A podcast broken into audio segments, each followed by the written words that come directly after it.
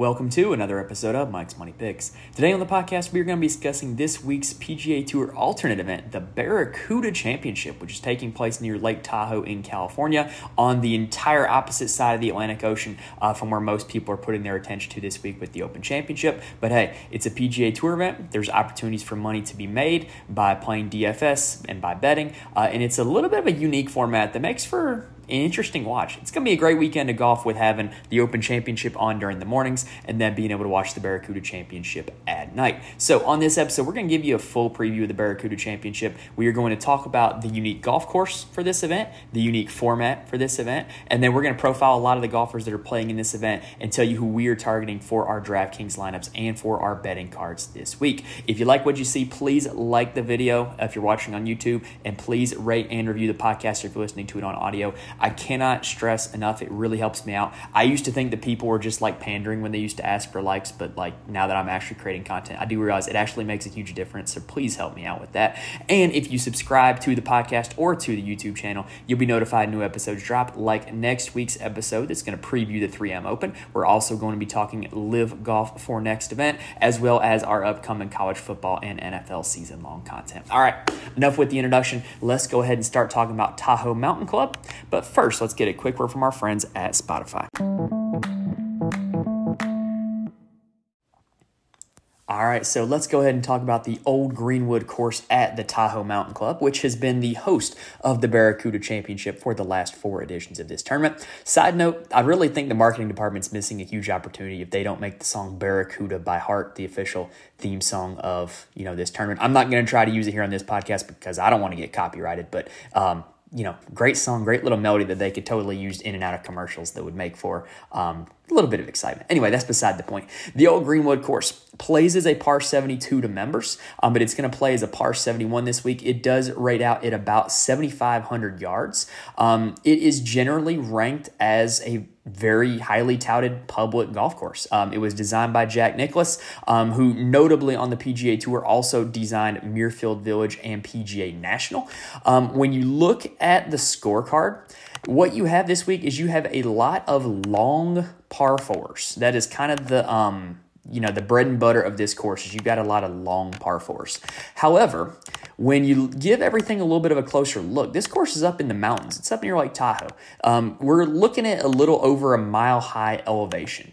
And so this course, while on the card it's going to be about 7,500 yards, it's actually going to play much shorter than that. So for these golfers, the ability to kind of adapt their yardages and their clubs to kind of hit the right distances while adjusting for elevation is definitely going to be an advantage this week. In terms of the grass surface, the greens are a bent POA mix. So I don't really want to put too much stock into that because there is differences in putting on bent and putting on POA. And since it's a mix, I don't really want to get too in the weeds with that. But anyway, this is not that dissimilar of a design um, from Jack Nicklaus's other course, Muirfield Village, that gets played on the PGA Tour, where you've got generally pretty wide fairways into decently tough green complexes. I think these green complexes are uh, a good deal easier than the ones that you're going to see at Muirfield Village. But when you look at all the flyovers, you look at this course, like it's not going to be very hard to hit fairways, and you're going to have to give yourself opportunities for birdie um, if you want to give yourself a chance to win this tournament.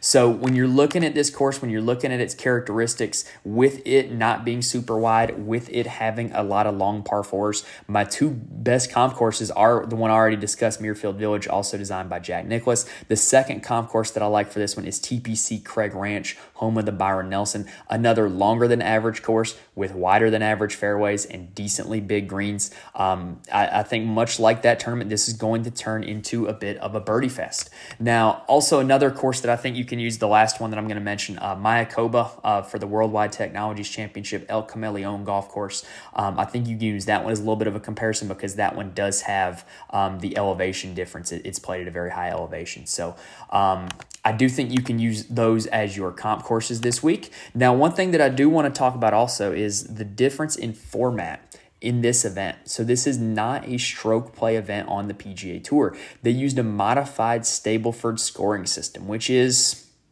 different, but it's a fun change of pace for an event that's going on at the same time as a major that nobody really, really pays a whole lot of attention to. So um, it's one that kind of goes a little bit under the radar, but I kind of like the format.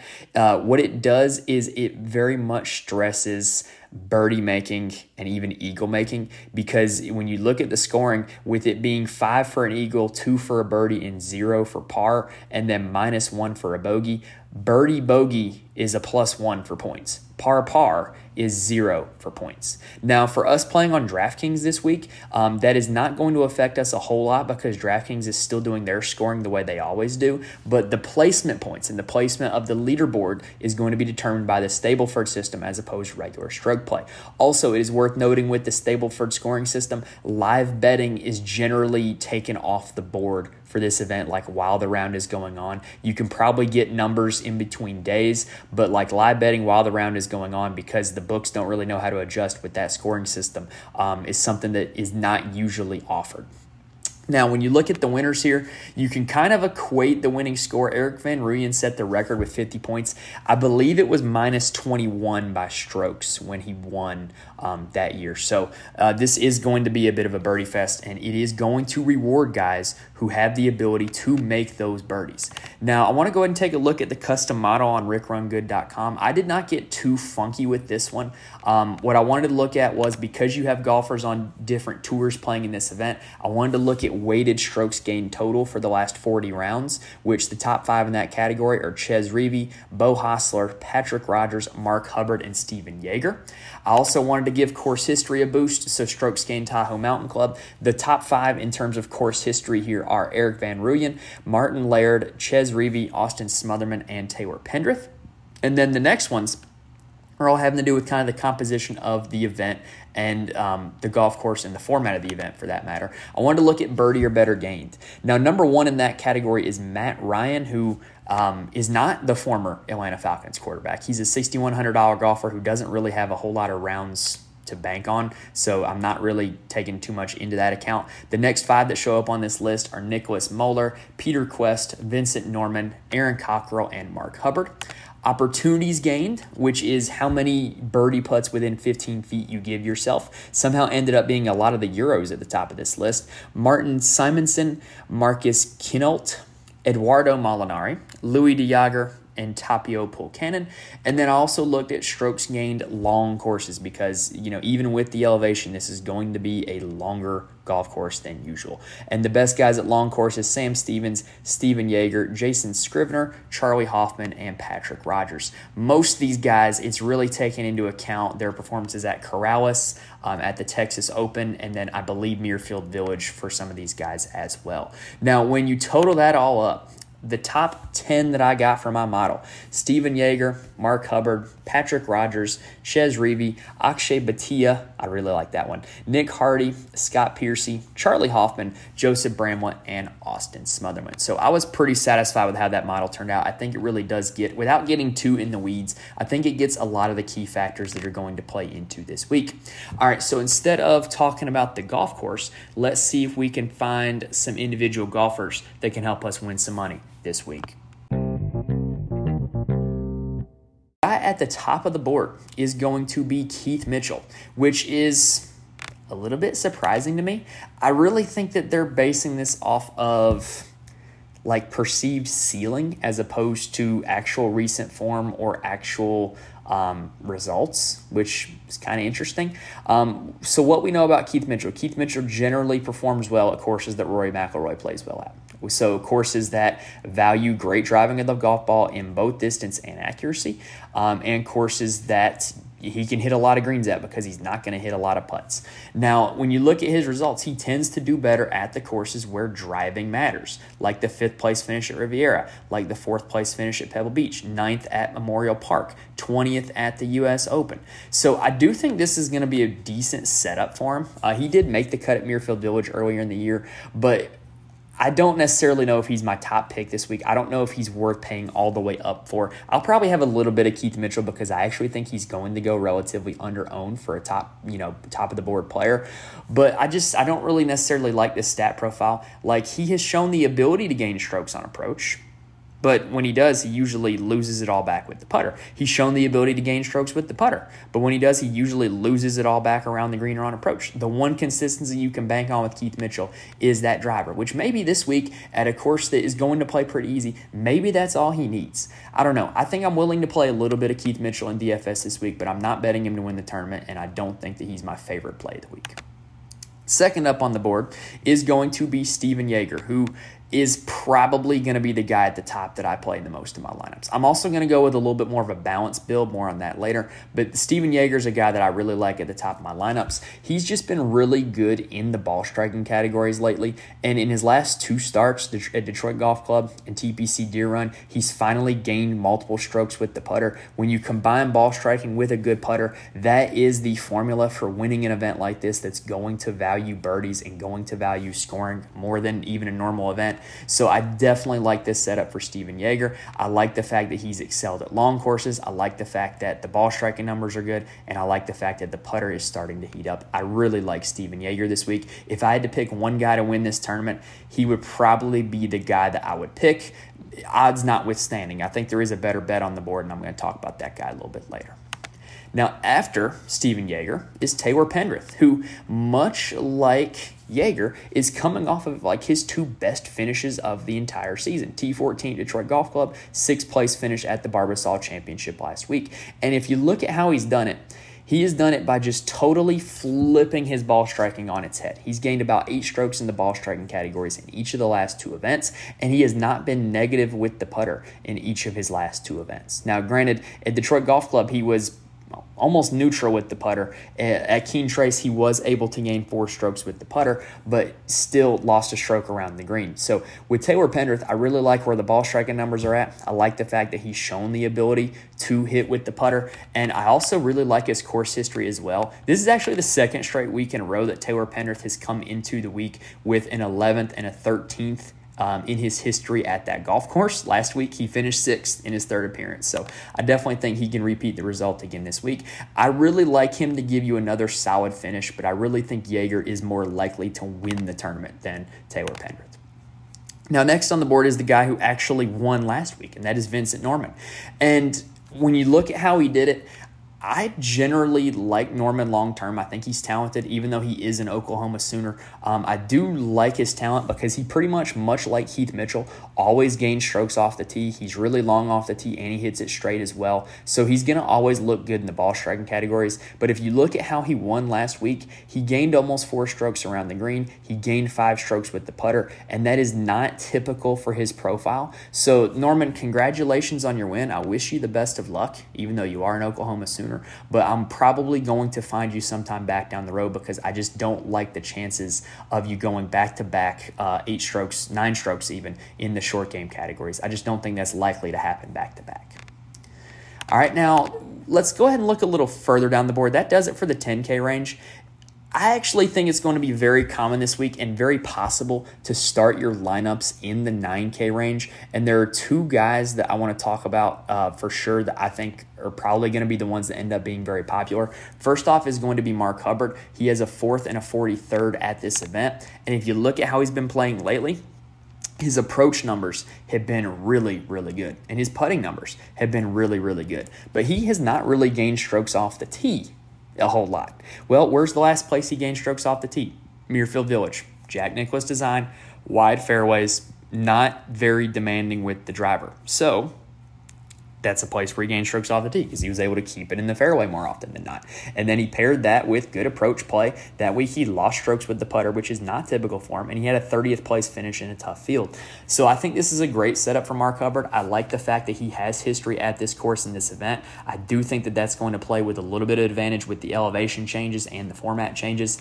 Um, so I really, really like Mark Hubbard this week. I think he's going to be the guy who is very popular because I think when you look at the kind of the whole board, if you're starting with a more balanced build, I think Mark Hubbard is where people are going to start. And I think he's actually cheap enough that if you wanted to get really funky, I think you could start off a lineup with Jaeger, Hubbard, or Mitchell Hubbard, or Pendrith Hubbard, uh, and then find ways to kind of relieve that salary further down the board. But I really like Mark Hubbard this week. Next up that we got to talk about is Patrick Rodgers. And he's coming off of three straight missed cuts. But when you look at the strokes gain numbers, they had to have all been like either right on the number or one off the number because the strokes gain numbers are not that bad, especially the strokes gain total numbers, like they're very close to neutral. Uh, but what we know about Patrick Rodgers, the two best parts of his skill set, the driver and the putter. And, you know, what's kind of going to be required if you want to win a Birdie Fest? Going to have to drive it well, going to have to putt it well.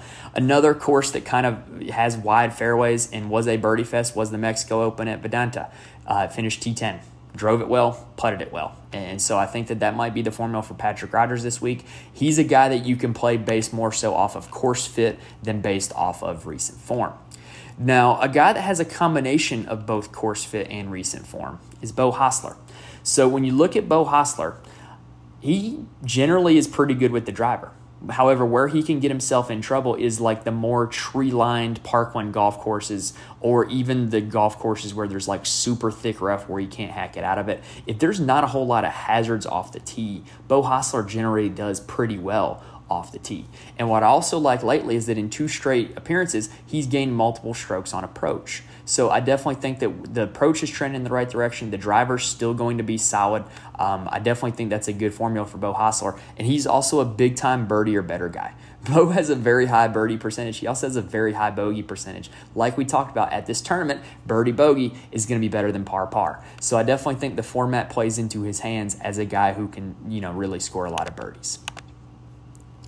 Next up on the board is going to be Nick Hardy, who on paper in my opinion, sets up so well for this event.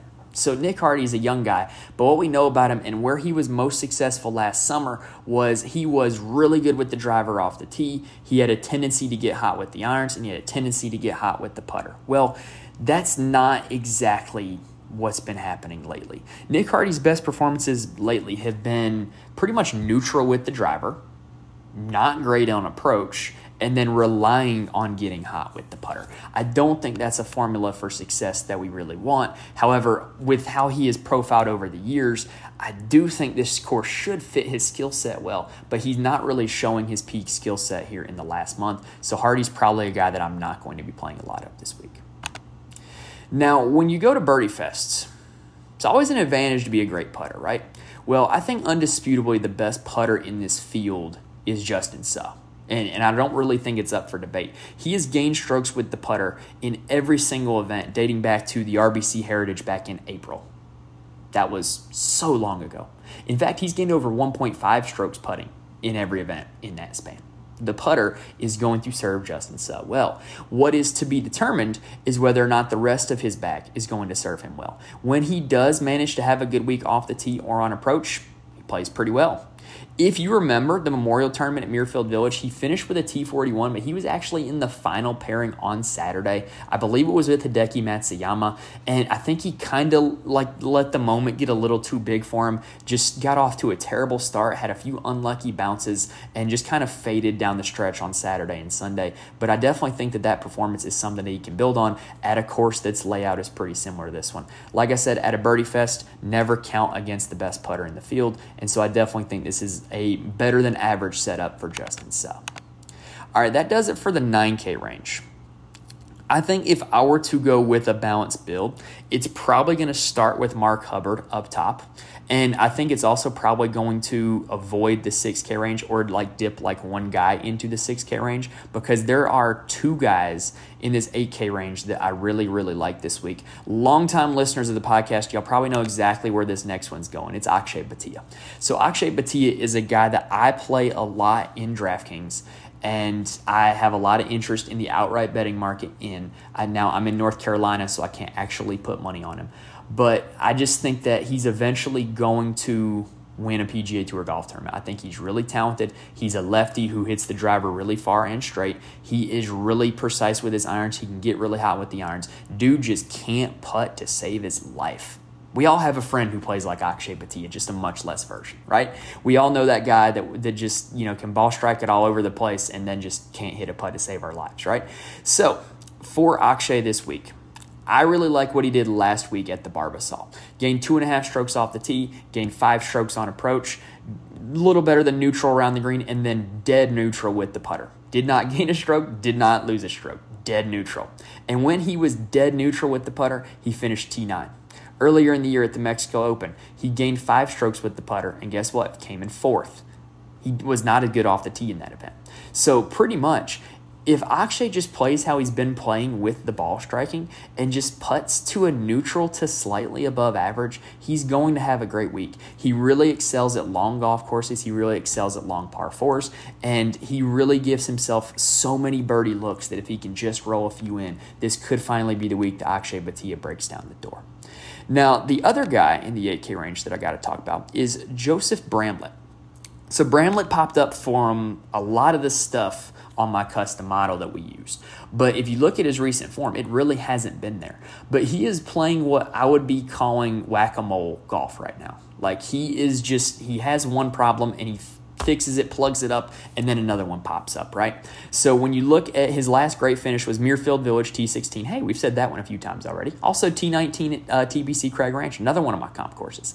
But he's been playing whack-a-mole, right? So at TPC River Highlands was terrible off the tee. Okay, next start at Detroit was good off the tee, lost five and a half strokes with the putter through two rounds. Okay, next start at TPC Deer Run, almost neutral with the putter, loses two strokes on approach. Next start at the Renaissance Club, gains three strokes on approach, loses three strokes around the green. So he's just kind of just plugging all of it, right?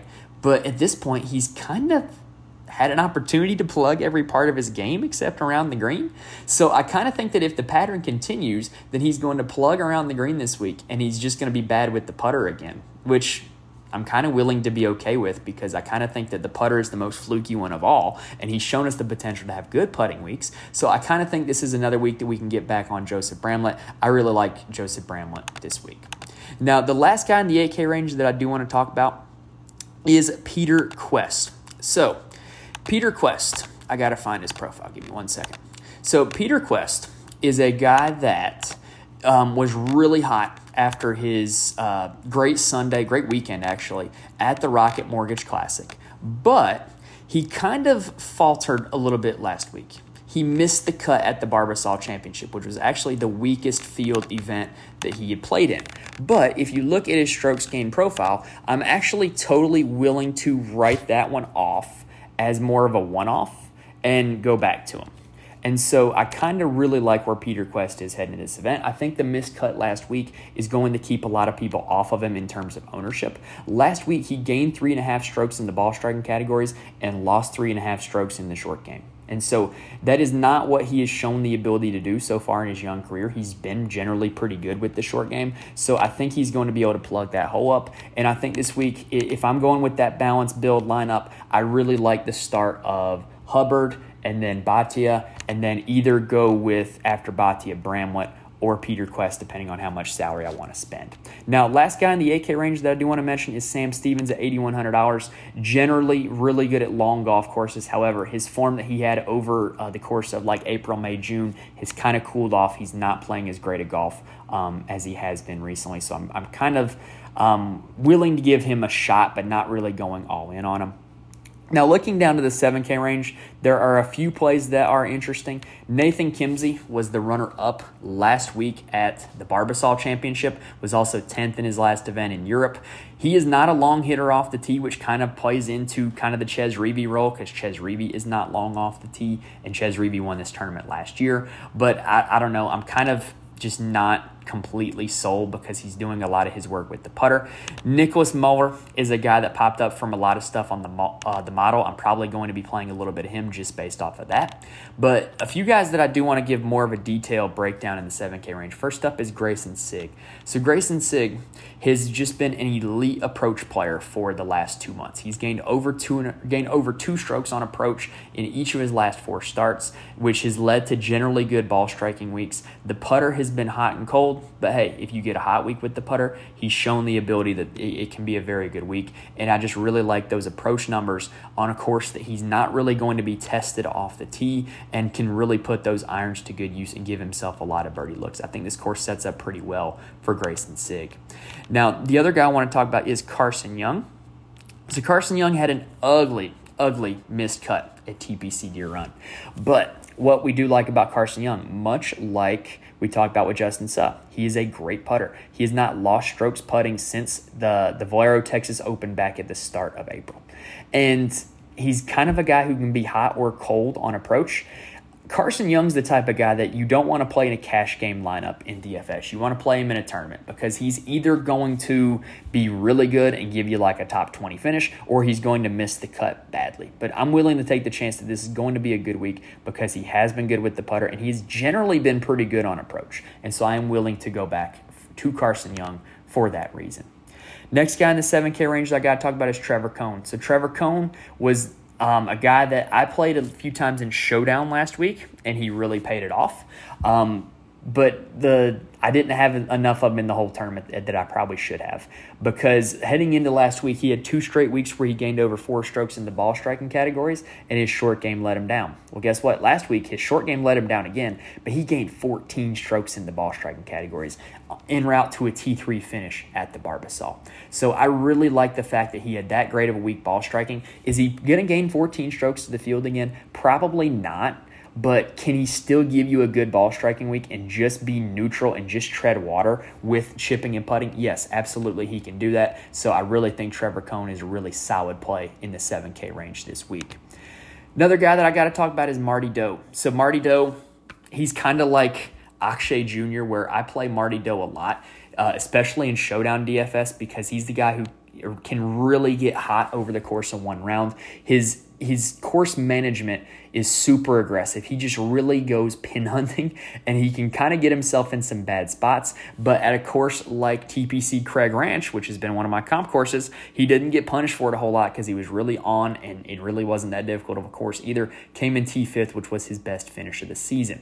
He has shown good approach numbers in the last month. He's just been hot or cold with the putter and hot or cold with the driver. Well, guess what? Like we've talked about this week, I don't think the driver, there's going to be a lot of consequences for not being great with the driver. So I think this sets up really well for Marty Dou, and I'm absolutely willing to go back to him. Tano Goya is the last guy in the 7K range that I want to talk about. He was just really solid last week with everything except the putter. Um, and he's been really solid with pretty much all aspects of his game for the last month. Uh, Detroit Golf Club just really bad on approach, really bad with the putter, kind of uncharacteristically. But I kind of like where the form is at. I like the price tag on Tano Goya. I think he is kind of a low risk, probably going to make the cut guy. Probably doesn't have the upside to win the golf tournament though. Is there anybody else in the 7K range that I wanted to mention? Oh, it is a birdie fest if you want to go with one of the best putters in the field. Justin Lower is that guy, coming off of two straight made cuts and a 16th place finish here last year. Marcus Helligkilde disappointed us a little bit with a miscut at the Barbasol last week, but he did have a 13th place finish in this event last year. I don't think he's a terrible play. And then Erik van Rooyen does hold the tournament record for um, Stableford scoring points. He's a guy who can get really hot. He's also a guy who can get really cold. Um, play him at your own risk for that reason. And then Sean Crocker has an interesting combination of recent form as well as um, course history with a 19th place finish last week and a 13th place finish last year. And then Troy Merritt is the last guy that I will mention in the 7K range. So Troy Merritt is a guy that plays very well at easy courses, plays very well in weak fields. At the John Deere, the Rocket Mortgage, easy course, weak field, boom, 17th place finish. This tournament, easy course, weak field, he has two second place finishes here. I'm willing to go with Troy Merritt for that reason. Jimmy Walker is like the great value Keith Mitchell. He's really good with the driver off the tee. He doesn't really do a whole lot else well. However, he can get hot with the putter. I think he's worth a look at a price tag of even $7,000. All right, so now let's get into the 6K range. So the first guy that pops off the page to me is Kevin Tway, who has four straight made cuts at this event in the three editions that have been at um, Tahoe Mountain Club. He's came in 22nd, 30th, and 35th. And I think when you look at his profile, it's not really great, but what you see is these random spike weeks, right? Like the randomly gained four strokes around the green last week, randomly gained five strokes on approach at TPC Craig Ranch. Hey, it, for a guy in the 6K range, if you get a random spike week out of, out of Kevin Tway this week, it's really going to pay itself off for you. Now, another guy that I do want to mention that has elite level course history here is Martin Laird. Uh, his recent form is absolutely terrible, but he has a third place finish at this course, seventh and 15th at another course. I don't mind it. I, I, don't think he's the best play in this range, but I think he's far from the worst. I think when you got actionable course history this week, that is something that's worth mentioning. Now, Kramer Hickok is another guy that I want to talk about. He had just been kind of not great since the you know it, the the Texas swing in May where he did uh, 21st at uh, Colonial Country Club, and last week he got back to a T28 at the Barbasol. Well, he flipped his ball striking numbers around, flipped the putter around. Is it something that he can sustain into this week? I think there's a possibility that he can. I think what he did last week was very sustainable. Um, and so I do think he's not a bad play in the 6K range. One of my favorite plays in the 6K range is going to be Louis DeJager. Um, I just think when you look at what he did last week, uh, gaining 10 strokes in the ball striking categories, that's pretty elite. You know, he only came in a tie for 16th place, but that's because he lost almost three strokes with the putter. Uh, I really like the ball striking numbers for Louis de Jager. Only have a few more guys in the 6K range that I'm even willing to play that are left. Um, next up is going to be Adrien Saddier, who last week was super reliant on his short game, gained 12 strokes in the short game categories en route to a T3 finish at the Barbasol. But the ball striking numbers were above average, and they've been above average for like the last two months on the DP World Tour. Hasn't finished worse than 35th um, since the start of June. And so I really like that run of good finishes. I like the price tag. Even though he did a lot with the putter, he's shown the ability that he can do a lot with the putter this year. Um, so I do think this is a pretty good spot for Adrien Saddier. I do think I'm saying that correctly. I, I, it is French, so I don't think it's just Satier. I think it's Satier, right? I got to have that little French flair to it. Anyway, two guys left, and the first one is going to be Cody Gribble. So Cody Gribble, like Akshay, is a lefty. There's not many lefties left on the PGA Tour. I, I, care about that fact probably more than most because I am left handed, and believe me, it is terribly difficult to find left handed golf clubs. But I think when you look at what Cody Gribble's done in the last two weeks, I think it sets up for a pretty good profile. Last week, he gained seven strokes in the ball striking categories and lost nine strokes with the putter. I mean, I'm convinced he was like like did he break his putter last week or was he putting with a wedge last week losing nine strokes with the putter is is wild. Like it, that's that's bad. But anyway, he, he's shown the ability that he hasn't been that bad with the putter. In three of his last five starts, he's gained strokes with the putter, and he's gained 4.72 strokes with the putter in his start at Colonial Country Club. So I think if he can just keep his ball striking the exact same and just not lose nine strokes with the putter, even if he just lost like two strokes with the putter, he's going to be a lot better this week than he was last week. I do like how that sets up for Cody Gribble. And then the very last guy, this is a former champion of this event. It is Richie Werenski. So Richie is just a guy that he generally does two things well. He generally drives it well, generally puts it well and that led to a T11 at TPC Craig Ranch earlier this year, led to a T58 at um, the Barbasol Championship last week, and that was with losing over five strokes on approach. Uh, I think you could do much worse with your salary on DraftKings than playing a guy who has won the event and playing a guy who does have two actionable parts of his game that are usually pretty good. All right, so that is going to do it for the Barracuda Championship preview. All right, so if you like what you saw in this episode, go ahead and hit that subscribe button. You'll be notified when new episodes drop. Like next week when we preview the 3M Open, we're going to be previewing LIV Greenbrier when it comes around. And we're also going to be doing um, a strategy and picks video for the Pup Cup on Underdog, which is their best ball draft for the FedEx Cup playoffs. If you subscribe, you'll be notified when all those episodes drop. And if you're not just into golf content, if you want to see what other content I got, I've got a lot of season long fantasy football content as well as college basketball and college football content coming your way when those are in season. And if you are a big time basketball fan like I am, TBT starts tomorrow. And I've got our preview for TBT that is in the podcast feed and on the YouTube channel. Check that out before it tips off if you want help filling out a bracket or if you just want to kind of get introduced to some of the teams and some of the players they're going to be in TBT this year. All right, so that does it for the Barracuda Championship preview. Hopefully, I gave you guys plenty of information that you can use to fill out your DFS lineups and fill out your betting cards with this week. If you like what you saw, please hit that like button. Please subscribe to the channel. It really does help me out a lot. I really do appreciate it. Thank you guys for watching or listening this long, and I will see you next time.